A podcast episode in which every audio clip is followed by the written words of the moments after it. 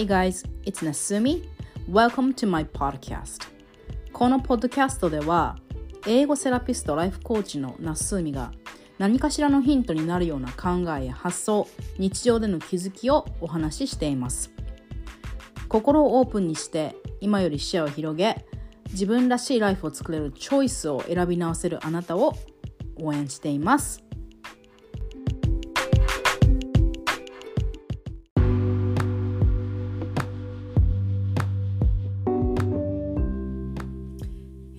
Everybody, what's up? It's Nasumi はい、今日は本編のエピソードに行く前にちょっとお知らせがありますはいえっともうね2023年が終わろうとしているので2024年のあのスタートダッシュに向けて、えっとちょっとこれまでの、まあ、この1年とかそれ以上自分であのコツコツ英会話の学習してきた方とか、まあ、他にもあの、まあ、自分なりにねオンライン英会話やってたりとかあの、まあ、ちょくちょくあの本だったりとかもしくは講座を取ったりだとかしてあのご自分で英語学習を進められてきた方に向けて、まあ、ちょっとしたあのなて言うんだろう学習計画の見直しプランの見直しみたいなのをしていきませんかっていうあのセッションをねオファーしています。であの、まあ、これは、ま、今年が終わる前にちょっと見直しておくと来年からのスタートにちょっとヘルプになるよっていうような内容でこれまでやってきたやってきたことを聞かせてもらいながらまあここら辺が足りないねとかここら辺が得意だからここら辺をもっともっとあの伸ばしていきたいねとかいうあのアドバイスをさせてもらったりとか、まあ、その方の生活生活ライフスタイルとかを聞きながらあと性格好き嫌いを聞きながらあのどういう風にやっていったらもっと効率的にねあの、えー、その方が望むようなあの英会話レベルまで行くかなっていうのを一緒にあのプラン立てていくっていうちょっと作戦会議みたいなあのセッションをねオファーさせてもらっています。はいえー、っとまあその一人でねコツコツやるっていうのはすごくあのすごいデリケーションであの、まあ、なかなかできることではないしそれだけではそれだけでもすごいことなんだけどでもやっぱりちょくちょくねその objective perspective 客観的なその視点っていうのも入れてあげないと自分一人でやってるとなんかわけわかんなくなっちゃってきたりとかあの、まあ何、どんな学びでもそうなんだけどあのあると思うんですよねだからあのそういうのをねあの一緒に考えていったりとか作戦としてちょっとこれからはこっちに時間を使っていこうとかそういうのをねあのアドバイスさせてもらったらと思うのであのもしねあの興味がある方は私の LINE の方からあのお伝えいただければと思います。はいそれとそれはそれであるんだけどそれは単発のセッションとしてあるんですが今年いっぱいあるんですがあのもう一つねあの英語セラピーっていう方であの来年1月からスタートする方を今募集しています。はい。でこれはねあの英会話コーチングっていうのとあのライフコーチングっていうのをもうあの組み合わせたようなあのプログラムになっていてあの継続プログラムですね。3ヶ月から6ヶ月というふうにセッティングさせてもらってあの英会話の能力の向上とあと自己理解とかあの自己成長自己実現に向けた向けてどういうふうにして自分と向き合っていったらいいのかなっていうのをドッキングさせたようなプログラムになっています、えー、これもね英会話をその継続していく習慣化していくっていうことを毎日やりながらそのアウトプットの練習っていうのを毎日やってもらいながらそこから見えてくるその方のあの考え考え方の癖であったりとかその英語に対しての自信のなさであったりとかね例えばあのそういうとこがこう見えてきた時にあの必要であれば深掘りを一緒にしていきましょうっていうようなあのコースになってます。はいこれはねやっぱり英会話コーチングとライフコーチングっていうのを別々にオファーさせてもらってたんだけど、まあ、これを同時に、まあ、ちょっとずつでもいいから同時にやっていくことであのすごく意義があるんじゃないかと思ってあの秋からオファーさせてもらってるんですがあのそれからもねあの受講者さん受けてくれた方はあのもう皆さんそれそれぞれのスピードで何かしらの変化がどんどんでき出ているような状態であのやっぱりね英語に対する向き合い方とかあのアチチュードっていうのがね皆さん変わってきてますね。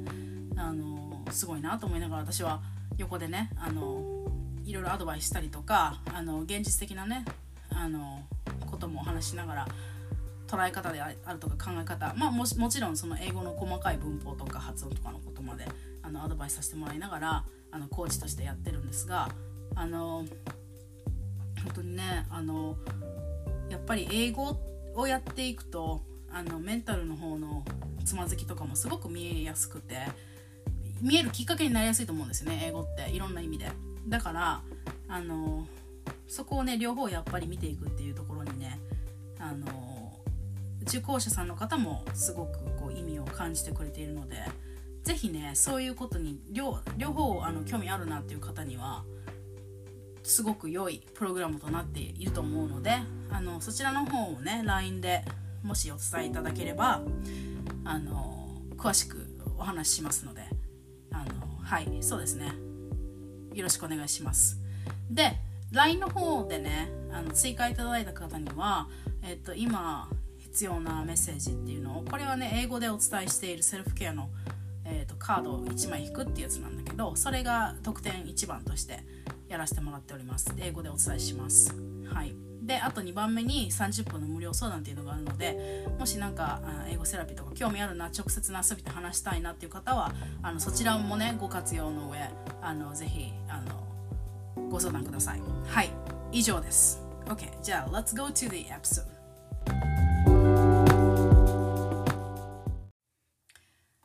Hello, hello everybody. Thank you so much for listening to my podcast. はい、今日のお話はですね、はい、あの私、英語セラピーっていうプログ新しいプログラムでね、英語と自分、English and self-work, self なんかその方自身っていうのは本当につながってて、これはもう切っても切り離せないんだよっていうようなことをね、お伝えしてるんですよ。そうそれでもう、えー、なんかその一般的に英会話学習とか英語学習っていうともうそのなんか英語だけのスキルをどんどんどんどんね伸ばしていってあのもう固くこの文法とか発音とか語彙とか表現とかそういうのを固めていったらあのどんどんどんどんこうね何て言うんだろう積み木とかタワーみたいにこうどんどんどんどん上の方にあのいけるんだと思ってるのが一般的だと思うんですよね。ででもなんかそうやってずんずんずんずんやって何ヶ月何年とやっていっても結局なんかあの自分が思うような英会話力がないとかあの TOEIC の点数は確かに伸びたんだけどもその例えば仕事とかあ、まあ、もしくはプライベートで外国人と話す時にやっぱりこう思ったように言葉が出てこない。自分なんかここれだけの TOEIC の点数があったらこれここぐらいあるんだろうなっていうなんとなくこう思ってた自分のイメージとは程遠いっていうようなことが起こると思うんですよね。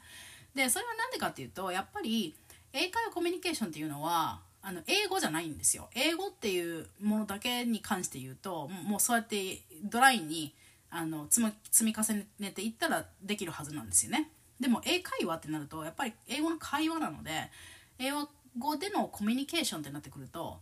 やっぱりちょっとあの違うんですよ角度がね。だから英会話っていう意味で言うとあの英語を使う英語を使うんだけど英語をその使う時にやっぱその方自身っていうものがねものすごくこう何て言うんだろう。こうべべったりひっついてくるというかあのだからやっぱりねそのよこしょ英会話をやっているとあの人の方がうまいなとか私の方が下手やなとか逆に私の方がうまいなとかなんかそういうこ話になってきたりとかで英会話を続けれる自分はすごいけど続けられなかったらダメだとかなんかその自分の自分の価値となんかすごくベタっとこうくっついてしまってなんかねすごくあのややこしいことになってくるんですよね。だから英英会話学習を長く続ければ続けているとなんかなんとなく自分の中でその英語っていうよりかは自分自身に関しての自信がないないっていうとこに結局結びついてきたりとかあのそのね英語のこの会話の輪の中でやっぱりシャイどうしてもシャイになってしまうとかあの必要以上に間違いを恐れてしまうとか何かねそういうその人がもともと持っているこのメンタルのそういう癖とかあの、うん、癖とかに結びついてくることが多いなと思うんですよね。まあそれは本当に私自身もそうであのアメリカにね行った時もそうだしあのね私アメリカに行く前そこまででもなんかねあの時はなんかハネハネムーンピリオドというかもう英語大好き英語やりたいで来れちゃってでもね結局英語えアメリカに渡ってからはもう結構そんな感じでねなんかダメだ自分なんてダメだ自分のことなんて誰も聞いてくれないって思っていた時期もねあったんですよ実は。あのもっと年数が経ったらそうでもなかったんだけどそういうふうに思う時期もあったよねやっぱり。英語コンプレックスがすごく強くなった時期もありました。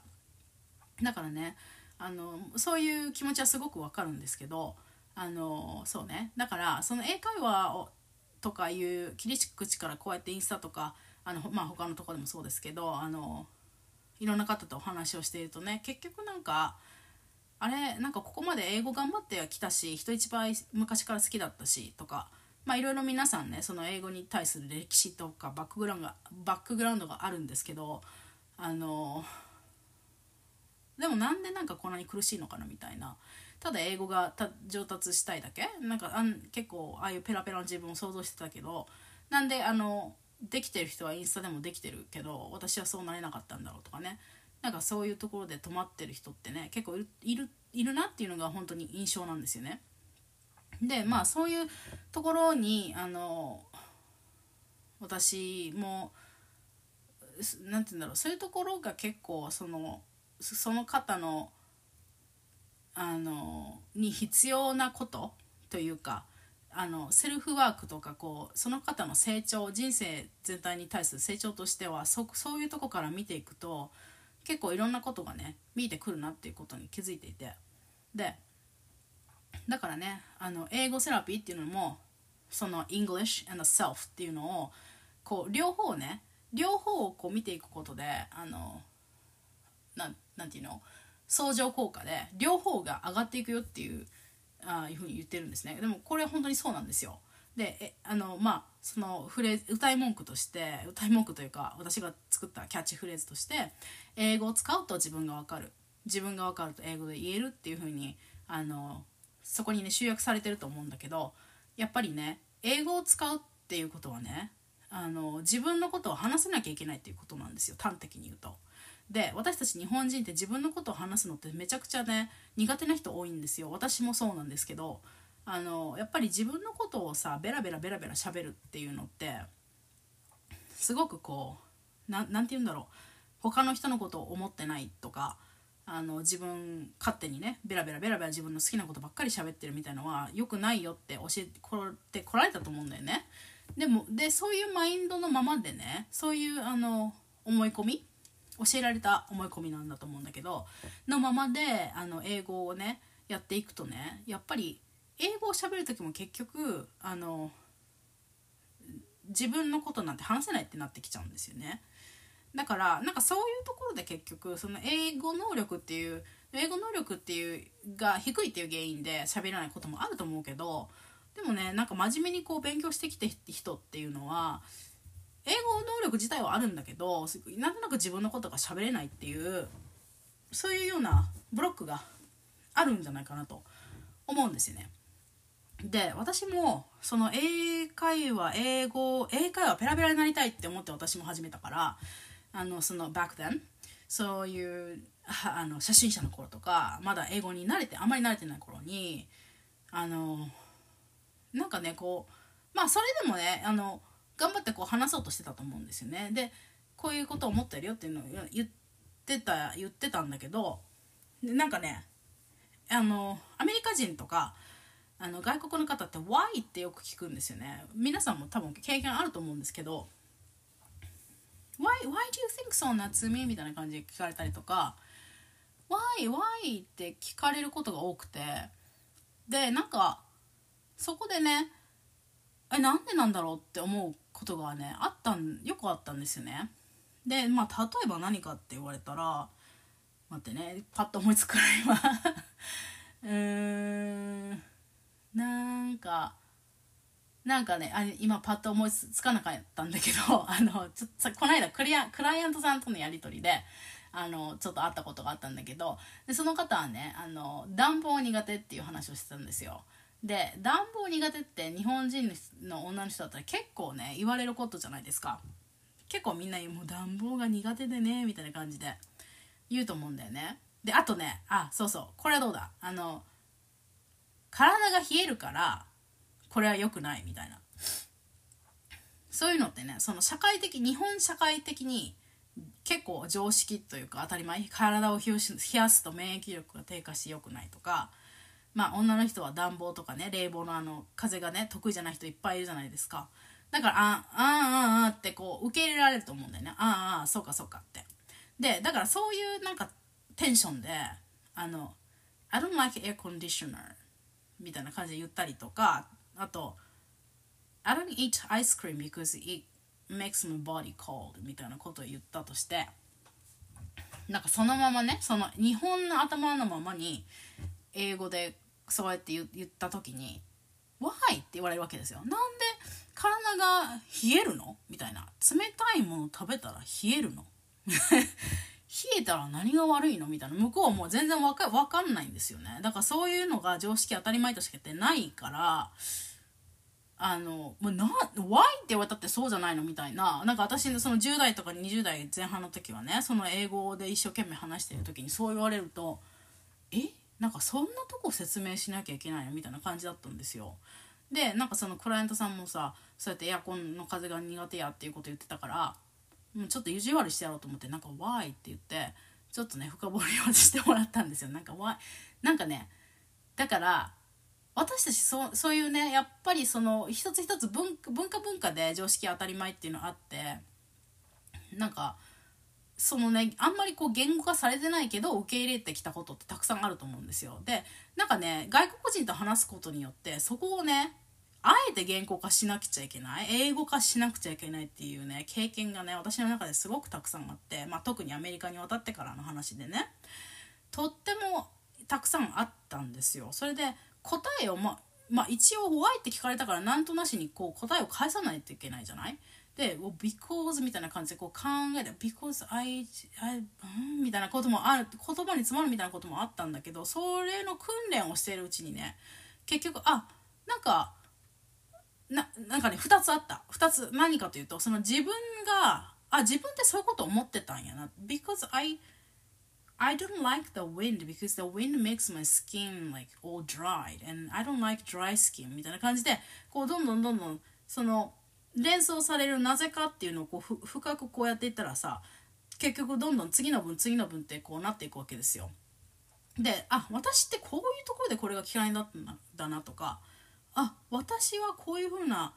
ことを感じてたんだなだから嫌だって思ってたんだなとかいうことに気づいたんですよね。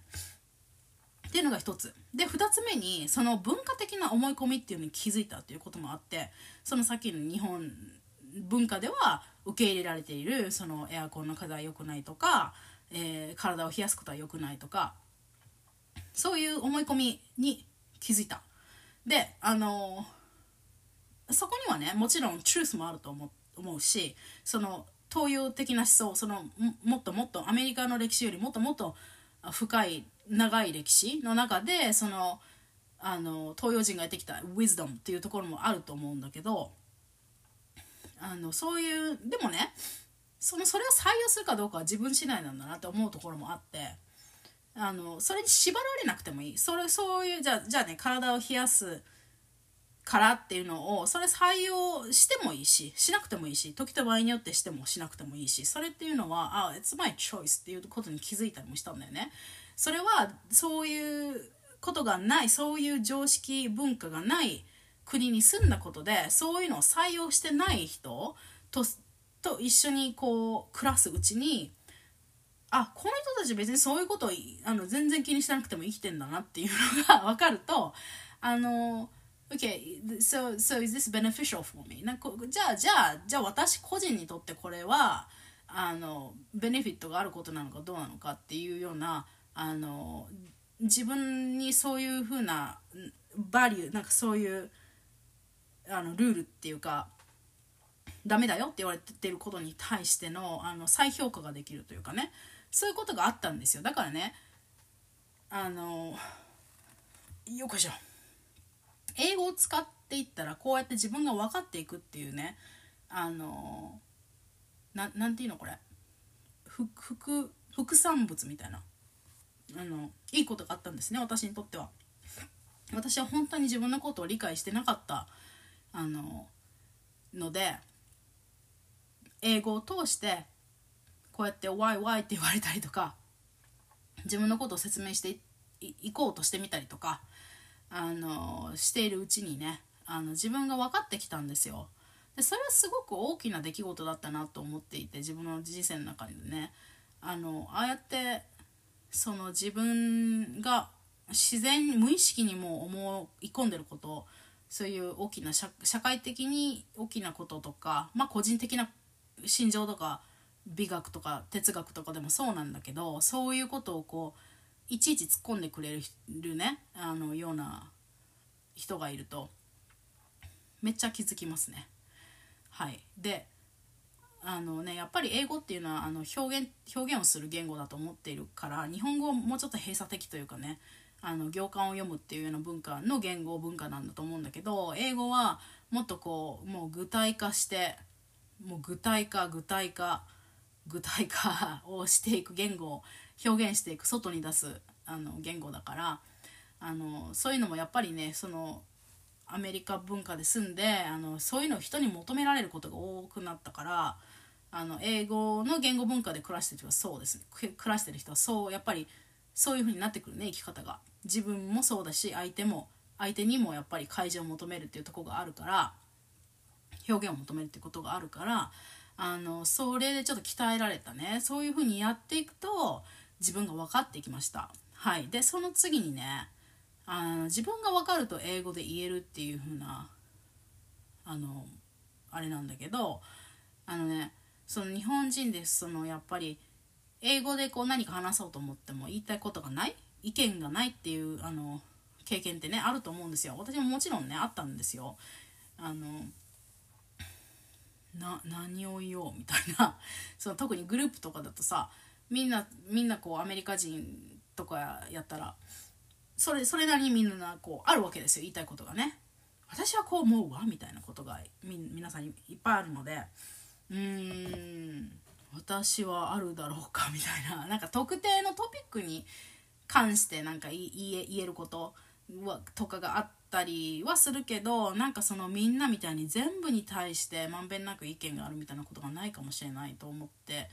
そういうことはねうん私ね結構でも意見を構築したりとか自分なりのこう考えを持つってことはねそれはちっちゃい時から結構そういうのはあったんですよ。その考えることをシャットダウンされたとは思ってなくてすごく言いたいことは私多分いっぱいあったんだけどそれ表現できるような環境がなかったというかあのまあ親の教育もそうだしまあ日本の教育も結局そうじゃないですか。その多様な意見を尊重してとかいうことではなくて一個の答えをみんなで求めていくっていうようなスタイルだとだったと思うから特になんかやっぱ時代でねそうだったと思うからあの、うん、でも私はねそこにやっぱり疑問を抱いたりしていたタイプではあったんですよ。うんそれ違うと思うっていうようなことを思っていたタイプでは もともとあったけどそれにしてもやっぱりアメリカに行ってから日本あの英語日本語から英語から英語になった時にねあーなんかあんまりこうないんだなって思う時はあったのよディベートとかディスカッションとかしてる時に。でそれはねあの、まあ、意見がない言いたいことがないっていうよりかはあるんだよね多分みんな。あるあったし私も多分あったし意見がなくてって思ってる人も多分ねあるんだよ。深掘りするとあるんだと思うんですよでもそれは自分のことが分かってないからっていうだけであってうんだからねその自分のことをもうちょっと掘り下げて考える癖をつけたりとかあの言語化ができるね練習をしたりするとそれはね日本語でも英語でもいいと思うんですよ。どっちでもいいから自分をもっと理解すると英語でそれが言えるっていう風になっているなと思っているんですね。であのそうそれでねクライアントさんでもやっぱりこの自分がわか自分を理解していくっていうこのプロセスがねあの、まあ、特にその英語セラピーのプログラムの方でそういうステップを踏んでいくんですけどじあの、まあ、私との対話だったりとかあのジャーナルに書いてきてねっていうことだったりするんだけどその自分のことが理解できるようになるとあのそれが自然と英語になるっていう風にねなるんですね。だからその以前は英語であんまり言うことがないとか言えないとか思っていた人でもその英語能力自体のレベルが上がったわけじゃないのに自分のことが理解できただけで英語で言えることが増えるっていうことが出てくるんですね。これがもうまさに自分が分かると英語で言えるっていうことにあの直結してるというかそうなんだなと思ってあの私はね見させてもらってるんですけどだからその英語を使えば使うほど自分のことが分かっていくしで自分が分か分かれば分かるほど英語になっていくっていうのであのこれ本当重要だなと私は思ってるんですね。あとあともう一つあのその自分が分かると英語で言えるってことに関してその分かる自分のことが自分で分かるっていうのがまあ第一ステップで。でそれをね言えるかどうかってもう一つステップがあってあのねこの自分が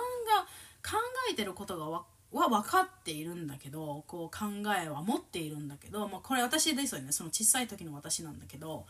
でもこれをそれをこう外に出せるかどうか表現できるかどうかっていうのはまた違う話でねここが私はすごくブロックがあったんですね。であのやっぱり他人のことを気にしすぎてこの状況においてこれは言うべきだろうかとかこれを言ったら誰かが傷つくだろうかとかなんかこう言ったらバカにされるだろうかとかそういうなんか他人軸なところあのもう考えすぎて言えないっていう風になっててたんですね。でこれがもうデフォルトになってくるともう表現しようがなくてあのすごく息苦しいんですよ。でもこれに慣れてきちゃうと結構それでも生きていけるというか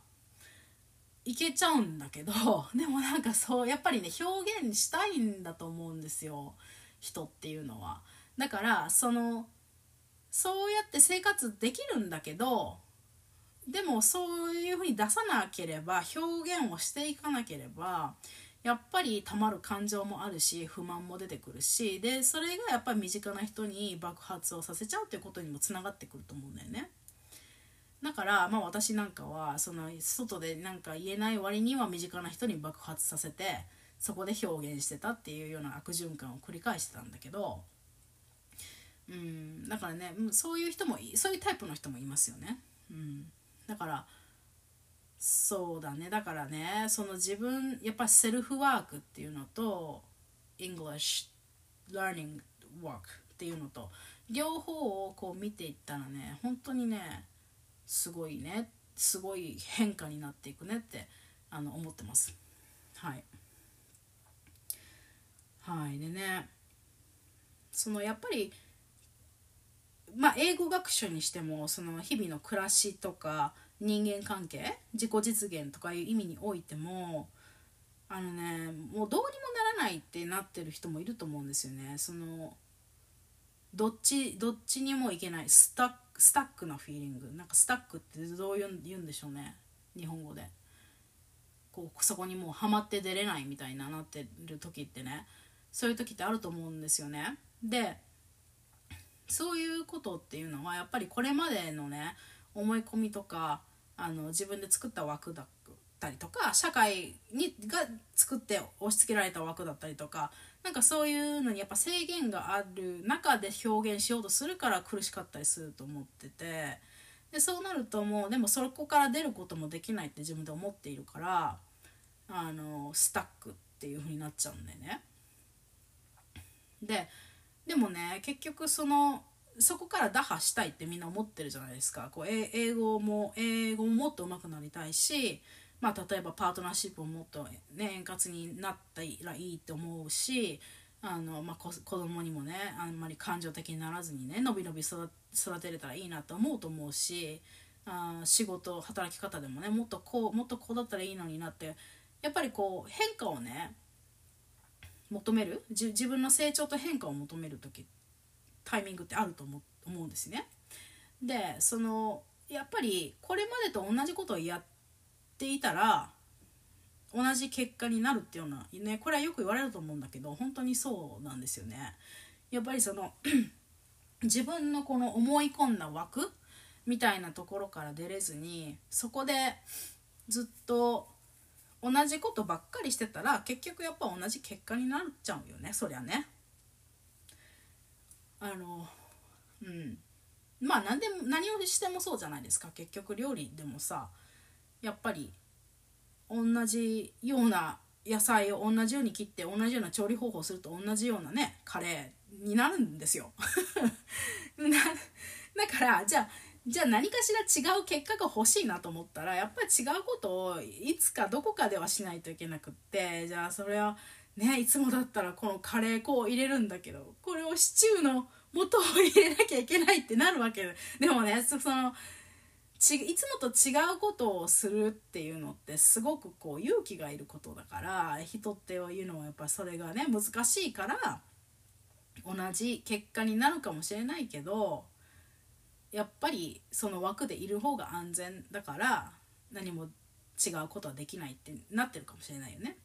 でもやっぱりさカレー粉を入れ入れ続けるとカレーにしかならないんだよね。いつかはこの真っ白のクリームシチューの素を入れる勇気を持たないとそれはシチューにはならないわけなんですよね。でもシチューが欲しかった。シチューが美味しいよ。シチューが心から食べたいと思ってる時はやっぱりシチューにさせるような勇気を持たないといけなくて面白いねこの例え。初めてこういうの使いました。あの、だからね、うん、でもそのそのねあの無理やりもうすごい無理をしてすっごい無理をしてこのシチューの素を入れるっていうのだとやっぱり苦しいと思うから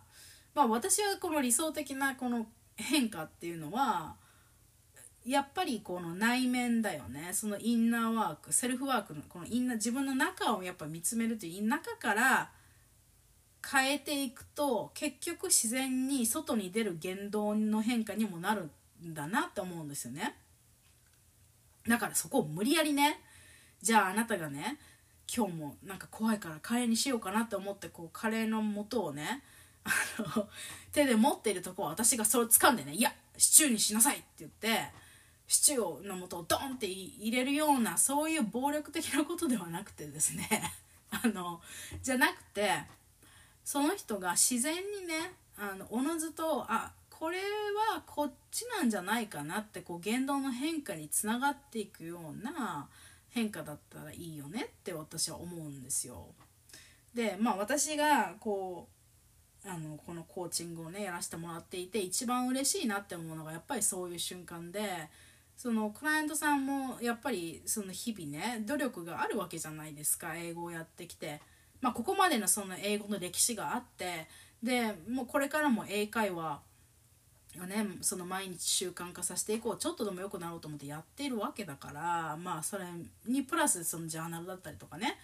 やっぱり自分がもうちょっと良くなろうって思ってややっているんだからそそういうでそういうところにねあのあのまあ私がね一緒にこう寄り添ったりとかなんかこううんどういうふうにしていくかねっていうのを一緒にこうコーチングのねあの、ま、方法を使ってこう考えていってでそれで私がこうしなさいああしなさいって言うんではなくってその方が自然にこうあこうなんだなって気づいてでその現実的なその変化につながった時にやっぱりあのもう必ずその時にその方の成長っていうのがあるしいい方向への変化っていうのがあるからあのそういう時がね本当に一番嬉しいんですよね。うんだからそうだね。そのまあ結果が全てではないし結果が思うように出ないっていうようなフェーズもあると思うんですよ。この人生の中で。私もそういうこといっぱいあったし。でもうん。でもやっぱりなんだろうな。そのやっぱりその方がやってきたこのこれまでのこととか努力その、まあ、特に英会話学習なんてその毎日のようにこうやるようなね本当に塵も積もればっていうようなスキル習得でね。あの長く細くやっていかないといけないと思うんですよ。その大人になってからだとね特に仕事もあるし子育てもあるしの中でやっているわけだから。でもそれがやっぱりねこう何かしらのそういう形になるっていうのはもう本当に本当に嬉しいよね。それっていうのは本当に人生にの中でその方における本当喜びであると思うし。であのそういうのを見させてもらえるっていうのが、まあ、コーチの仕事いいいいい面すごく嬉しいコーチの仕事の中での一面なんだけどでなんか私はそうやって隣で寄り添って生き生かしてもらうっていう機会を頂いてるからあのじゃあねやっぱりその頭の中だけのあの知識とかそういうのだけではなくって現実的な変化がねおのずと起きるっていうところにあのこだわりながらやりたいなと思ってます。うん、なんかその私のこうパッションというか理想理想論をちょっと語ってしまってはしまったんだけどでも本当にねあのあの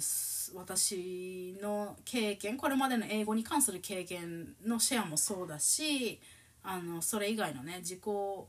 実現とか自己理解とかいうのも本当にもう私も大きく人生を変えられたことでそこにそこに出会ってからやっぱりねうんもう本当にいろんなことが変わったのでねあのいろんな方に知ってほしいなと思う意味合いも込めてあのこれを両方をねあのサポートさせてもらってます。はい、だからその英語のねいろんな面に気づいてもうもうすでに気づいていて英語を使う使っていくことって何だろうとか自分をこう英語で表現していくことって何だろうって考えてる方にとっては本当にうんあの面白いんじゃないかなって思います。うん、だって本当にね英語使うと自分分かるよねっていうのもう多分体感が多分ある方も多いと思うんですよ。でそこ英語自分が分かると英語で言えるっていうのもあの、うん、意見が意見が言えないなとか思ってる方にとってはここはすごくね多分経験としてあるんじゃないかなと思うのでねあのそうだからここをねなんか意識してあのその英会話学習をして英会英語を使使っていったりとか英語を勉強したりする時にここをね意識するとねあのまあ、このコーチングするしないとかそういうのにかかわらずその方のその英語ジャーニーにおいてすごくあの深い意味であの意味があることなんじゃないかなと思うのでちょっと覚えておいてほしいです。英語をねどんどん使っていくとやっぱり自分っていうものが見えてくるし自分が分かっていくとそれって英語ができるっていうことにつながっていくんだなっていうことをなんか頭のどっかに置きながらあの日々のねあの学習とかにあの生かしてほしいなと思います。はい。Thank you so much for listening.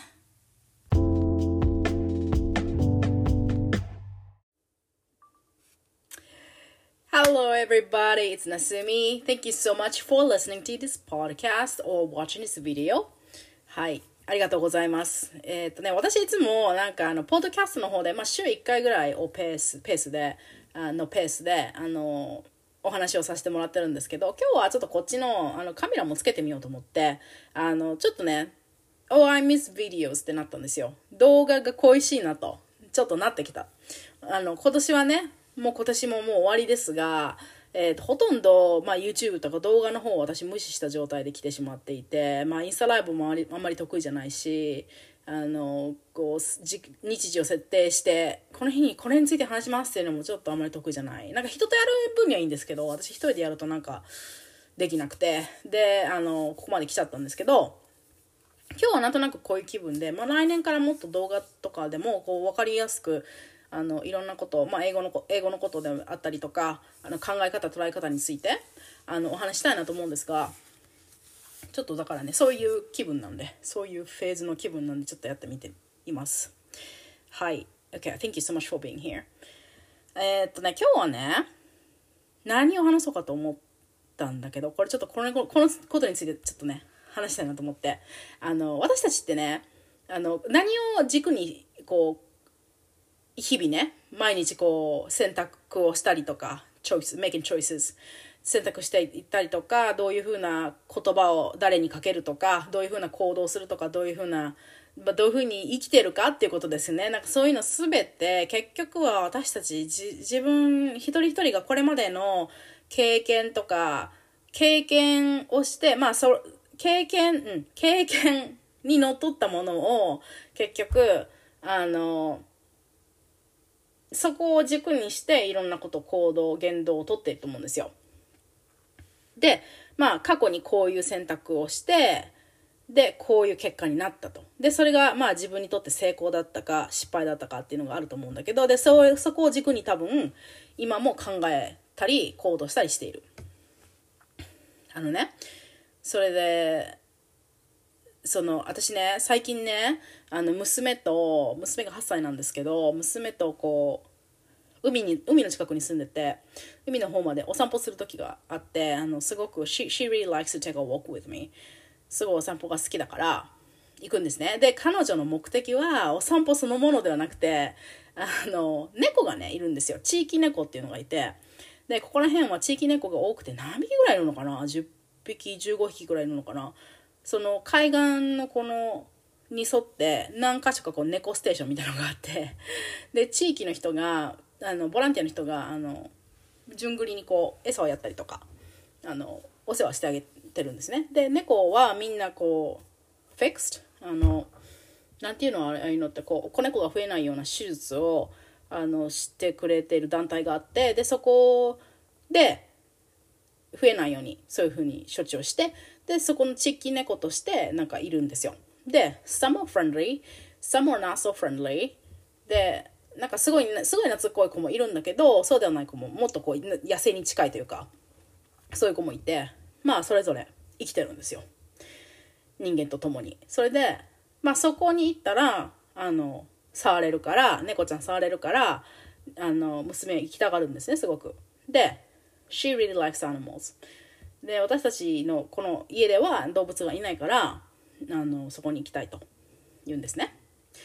でそれでねあのそこで何匹もこう猫と会う出会うわけですよね。私たちなりのこう名前を付けたりとかな、ね、見かけからの名前を付けたりとかその性格パーソナリティからこう名前を付けたりしてなんかこ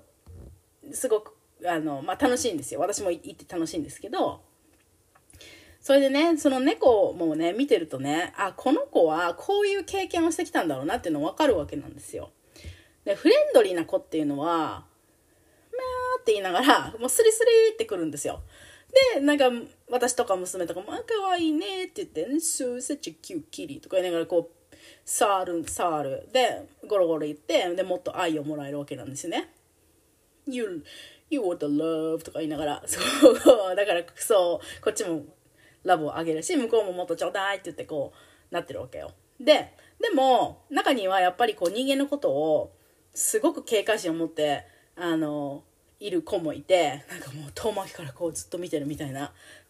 うん、でちょっとでも私たちがこう近づくとうわーみたいな感じで逃げるみたいな子もいたりとか、まあ、もしくはなんかなんとなくちょっと近くまでは来るんだけどでも100%は信頼しきれないからちょっとこう触れないような程度のところでちょっと見てるみたいなのもいたりとか、なんかその子その子によってね、やっぱ違うんだよね。でもね、その多分人間にいじられ、いじめられたというか、いじられたというか、ちょっと嫌な思いがある子は、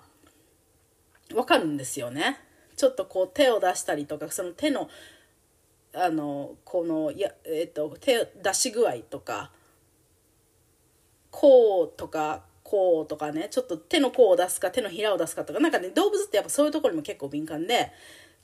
人間の手に何かされたんだろうなだからこういうこう手を出した時にこういう反応するのもう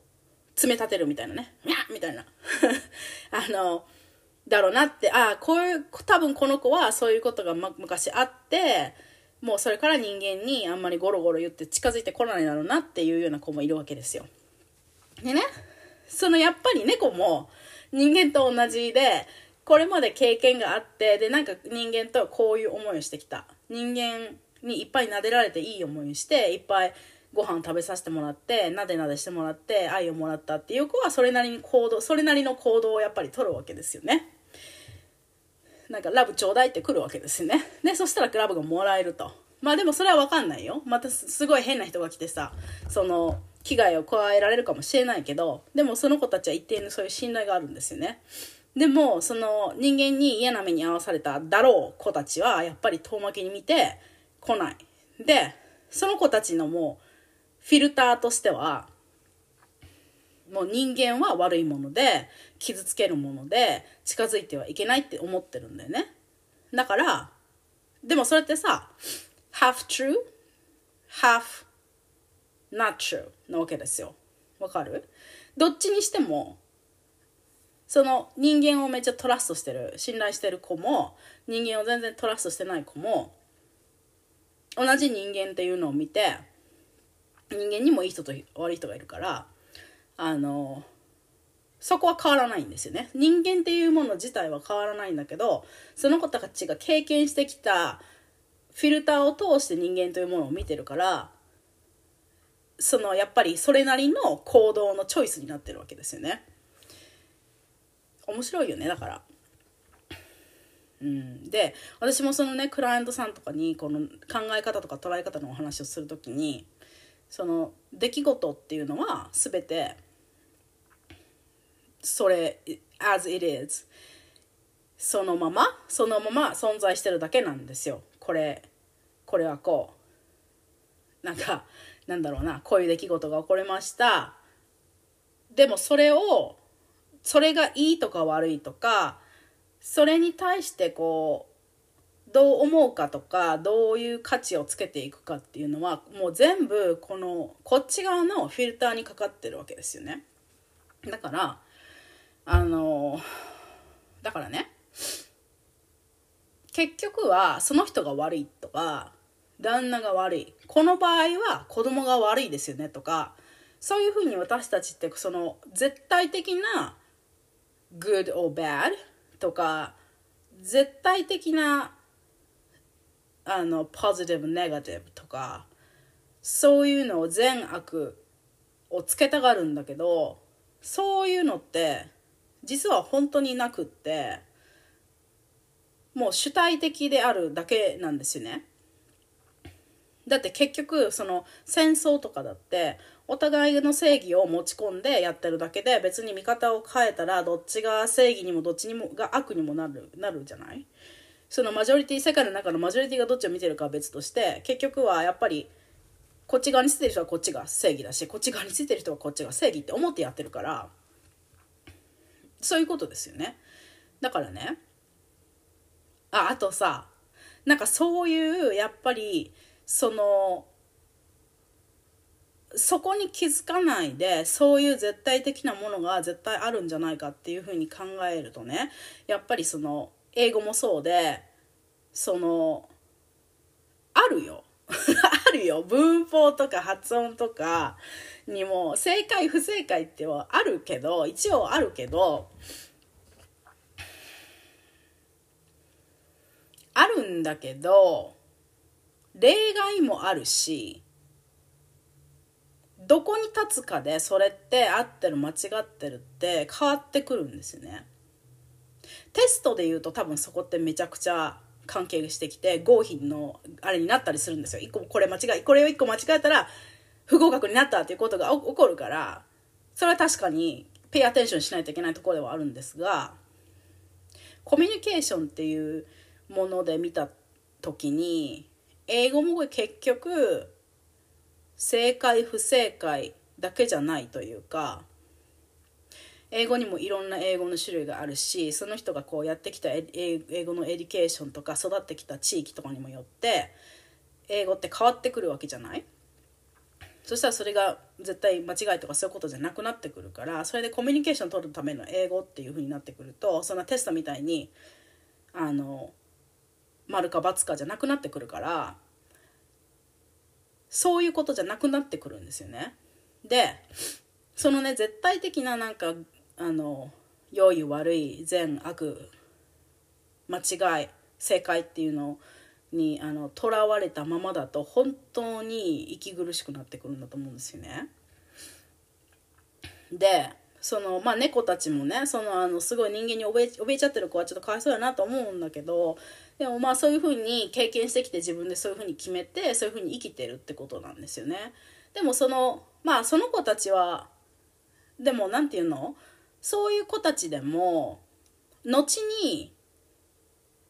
人間になれる子もいるじゃないですか。なんか例えばこう虐待された犬とかもあの人間のそのトレーナーさんのあのなんていうアビリティによるよったら人間を少しずつあの trust していって、えー、で最後にはあの一般家庭に adopt されるみたいなこともあるわけで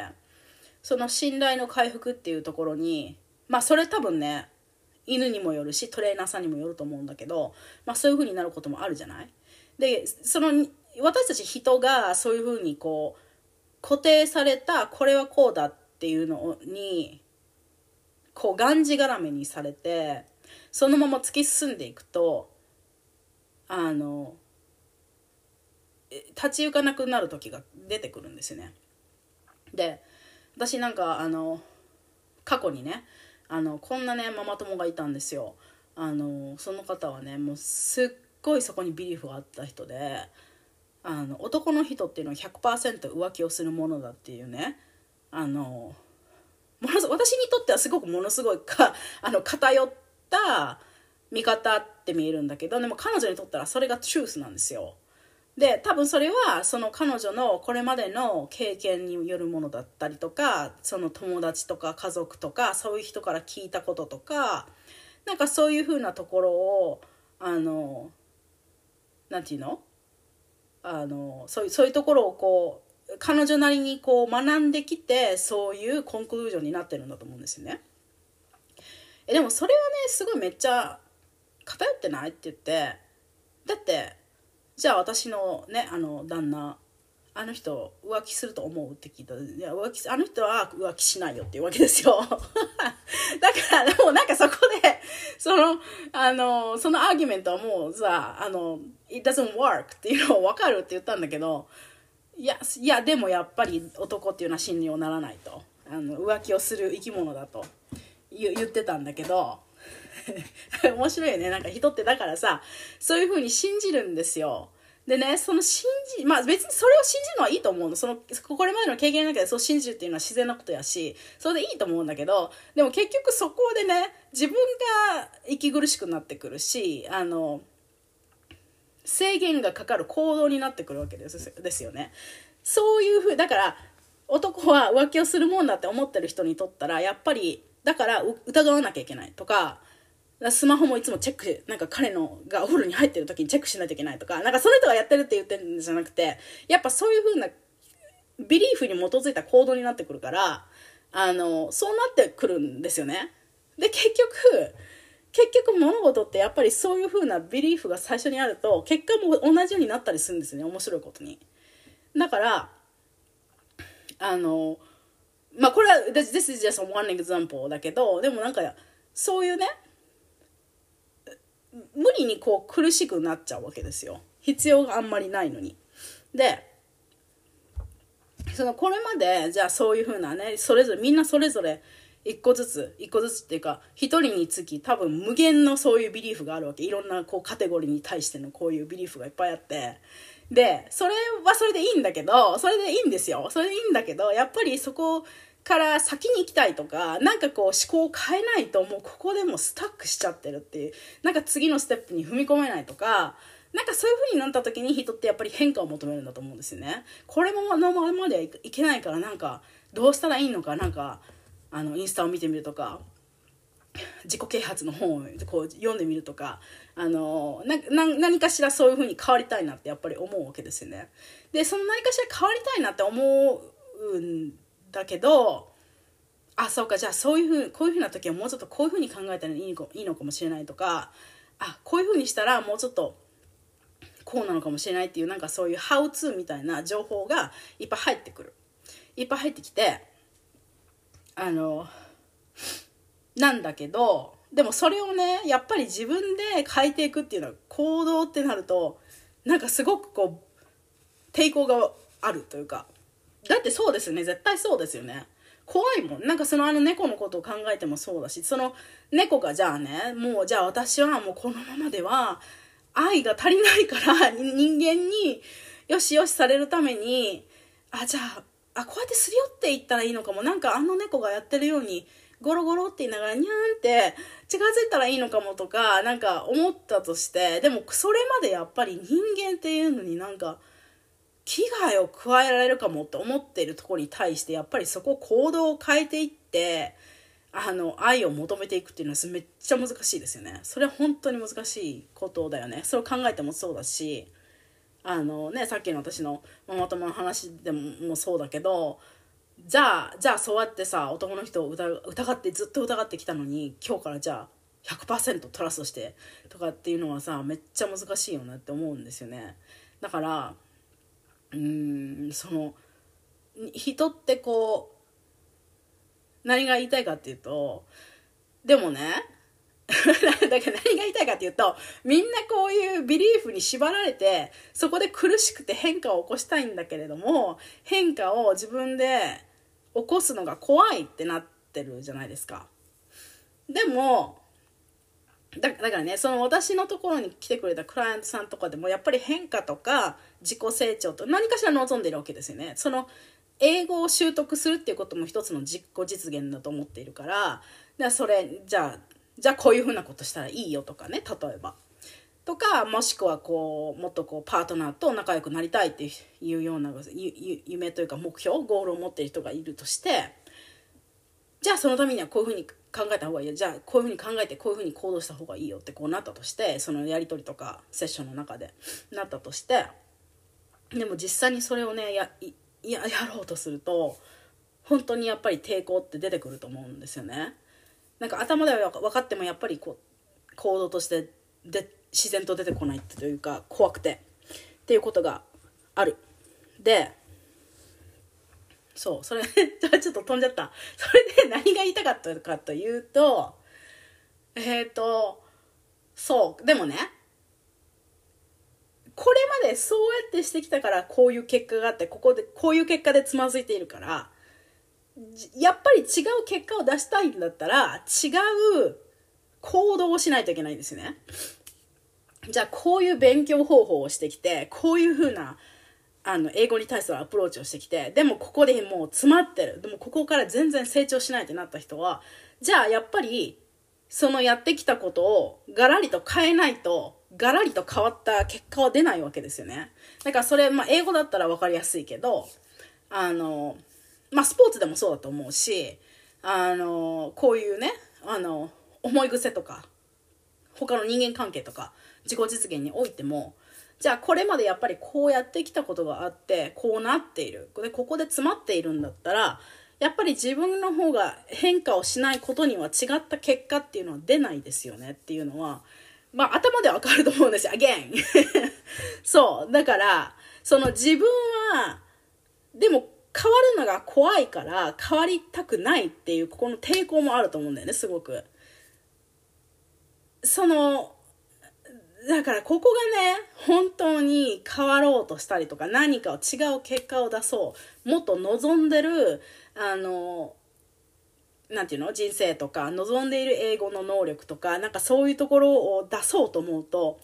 それをやれやりなくやらなくちゃいけなくってこれが本当に難しいですよねっていう話です うん、私もずこれをずっと話しながらあのなんか怯えた猫ちゃんがずっとこう見えるんだけどあのー、そりゃやっぱり怖いよね。だから、だからまあそういう時にそのアニマルトレーナーみたいな人が来てなんかちょっとずつちょっとずつやっぱり信頼を回復していくみたいなことをしてくれたら猫ちゃんもまあ一般家庭に adopt されるぐらいにあの慣れたりするんだろうなとは思うんですけどあのうんだからねこれは本当に難しい。だってさなんかそうだ人の場合はだからコーチとかメンターとかそういうことになってくるんだと思うんだけどその隣でいつもやっぱり見てくれていてあのじゃあもうちょっとしたらこう変わるかもしれないねって言って一緒にやってくれる人をあのなんていうの一緒にやったらいいんだと思うんだけどでも一生の人が一緒にいてくれたとしても怖いことってあってなんか私もすごくあるんですよそれが。だからすごくわかるのねそれも。あの両方あってそれは私の立場的に私がコーチングを取る側コーチをについてもらう側としてじゃあこういうところをもっと改善させるためにこういうことをした方がいいよねって言われるんだけど怖くてできないっていうこと私もいっぱいあるしそういう過去にもあったし今も実は そういう課題があるあるしあので、まあ、私がコーチとして、まあ、クライアントさんの横に着いた時にじゃあ私はそのここの道を通ってきてるところだからあのそれは分かるんですよね。じゃあもうちょっとこっちをしたら多分あのあなたが欲しい結果の方にの方に行けるよ。もうちょっと近づけるよっていうのがあるんだけどやっぱりそこが行動行動になかなかねできないいけいけないっていうところはある。両方だから私分かるんですよ。あの取る側もコーチで寄り添う側っていうのも分かるんだけどでもねそこがねやっぱりじゃあそういう時にねなんかどういうふうにして変化がある変化が出る行動に移せるかどうかっていうのは私2個あると思っていてあの1個があのその怖いっていう気持ちとそれでも変わりたいっていう気持ちが2個あってこう衝突してると思うんだけどもう変わりたいやりたいが勝つとこの恐怖に打ち勝つと人はもう勝手に行動します。それは自分の行動を見てもそう思うし自分のクライアントさんのあの変化を見ていても思うんだけどもう本当にここでいることが嫌もうこういう自分が嫌こういう風なとこでスタックしてなんか自分もハッピーじゃないし周りの人家族とかもハッピーじゃないっていうところにいるのがもう嫌って思うと人っていうのはもう次のステップに行けます。怖い怖い。いやでもでもととは言っても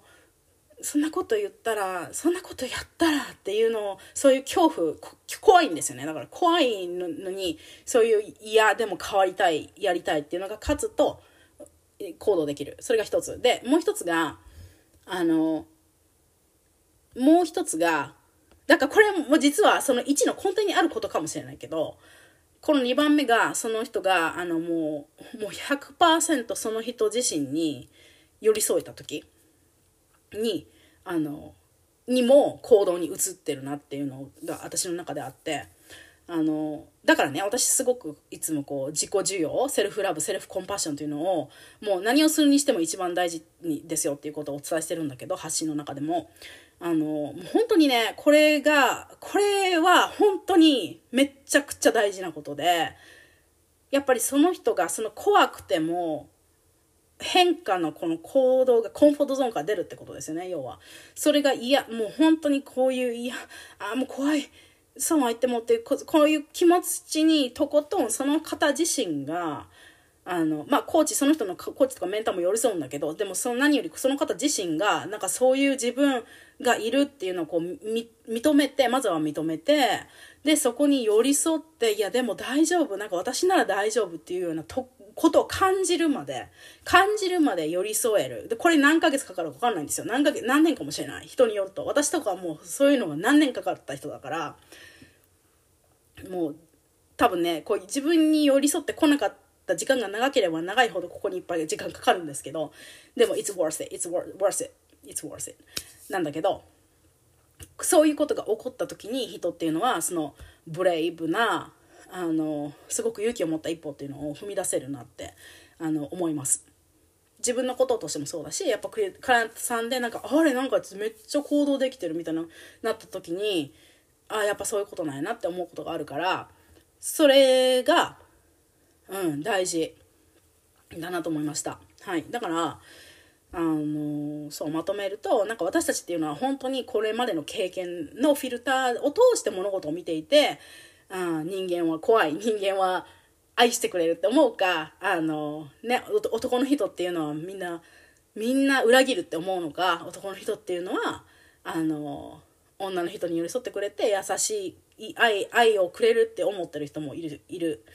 あのそういうで全ての物事にそういうのがあ私たちのそういうフィルターがあってでも結局そのそれそのビリーフっていうのはあの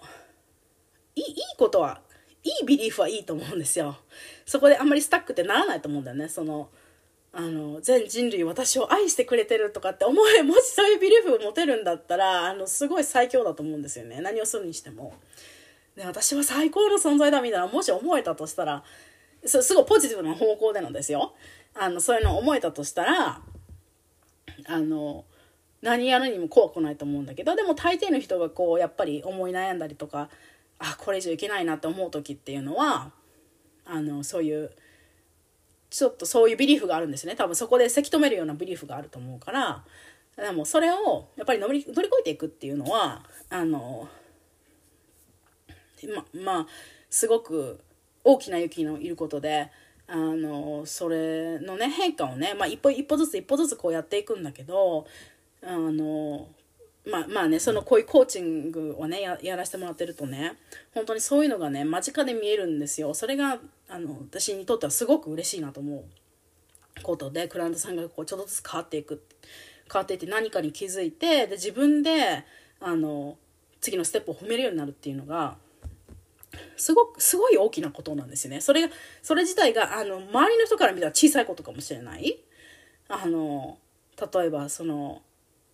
そんなねそんな大きなことじゃなくっても例えばその自分が言いたいこと言えるようになったとか子供に対しての態度がちょっとだけ変わったことに自分で気づいてきたとかそういう小さな小さな変化ってすっごいその人にとって意味のあることだし価値のあることだしそういうちっちゃいところからやっぱりちっちゃいちっちゃい自信がこうついてきてそれで次は大きもっと大きなチェンジ大きな変化にいけるようになるんですよね。あれってこう積み重なるとそういう小さいものが積み重なると人っていうのは自信ができできてくるんだなと思うんですけどだからそれをもう本当に間近で見えるっていうのはめめちゃくちゃもうこのあのお仕事の醍醐味だなと思うんですが、うん、でやっぱりそのどういうふうに行動変化にしていくかその強いビリーフを持っているところから次の場所へ行くためにどうやってこうそういう壁に打ち勝つかっていうとやっぱりやりたい。次に行きたいっていうそういう気持ちだったりとかあのその方のコンパッション自分に対するもう自己需要どんな自分でもあの受け入れるっていう気持ちが出てきた時。であのになってるなっていうそういう話でした。はい、であのそうですね。そのどんなね自己実現まあ英語英語習得も含めてですけど自己実現をこうやっていこうと思う時に私やっぱりそういうふうにね大事やなと思うのがそういうなんかフィルターこう自分にはこういう考え癖があってこういうふうなところでなんかスタックしててってややっぱりそういう認識をしていく自分の中でこう何が起こっているのかっていう自己認識自己理解っていうのをしていって自分をもっとこう見つめてみる向き合ってみてあの見つめてみる何が起こっているのか見てみるっていうのが大事。であともう一つはさっきも言ってたように自己需要とかそういうのを育んでいく。もうもう地道に地道に毎日育んでいくってことをしていくとなんかそんな自己自己啓発の本に書いてるみたいになんかすごく大掛かりな何て言うんだろうこう目標設定とかなんかそういうのをしなくても結局そこその自己認識自己理解と自己自由っていうのを強化していくと人間って勝手になんか自分の好きな方向自分の才能を生かせる方向とかなんかそっちの方にシフトしていけるんですね。なんかもうこれしかできないからやるとかなんか仕事これしかないからとりあえずやるとかそういうのじゃなくってもっとこう自分を自分も幸せにしていきたいし周りの人も一緒に幸せになりたいっていうような思いが出てきてでなんか本当にウィンウィンになれるような形を探していくようになっていくなと思っててその自分の変化も見ててもそうだしクライアントさんの中でもやっぱりそういう方いるんですよ。そうそういうふうに一つずつ自分で気づいていってあ私はこれがやりたかったんだって気づく。でそう私は本当にねもう本当に皆さん違う才能を持ってるし私が全然できないようなことをできる方もいるしあの、まあ、特に私なんか手芸とか、ね、服作るとかなんかそういうのもほんと全然ダメなんですよ。でもなんかそういうの軽々やっぱできる人もいるしみんなそれぞれ違うこと持ってるからやっぱりそういうのをそのその方自身が幸せになるためにも使わなきゃいけないと思ってるしでその他の人もやっぱりわすごいってやっぱ賛同してくれたりとかこういうところにその方の才能にね賛同してくれる方が集まってきたらもう本当に幸せじゃないですかそれって。だかそういう思いであのはいあのなんていうのサポートしてますだからねあのうんちょっと覚えていてほしいのがそういうビリーフみたいのって私たちはいっぱい持っててでそういうとこで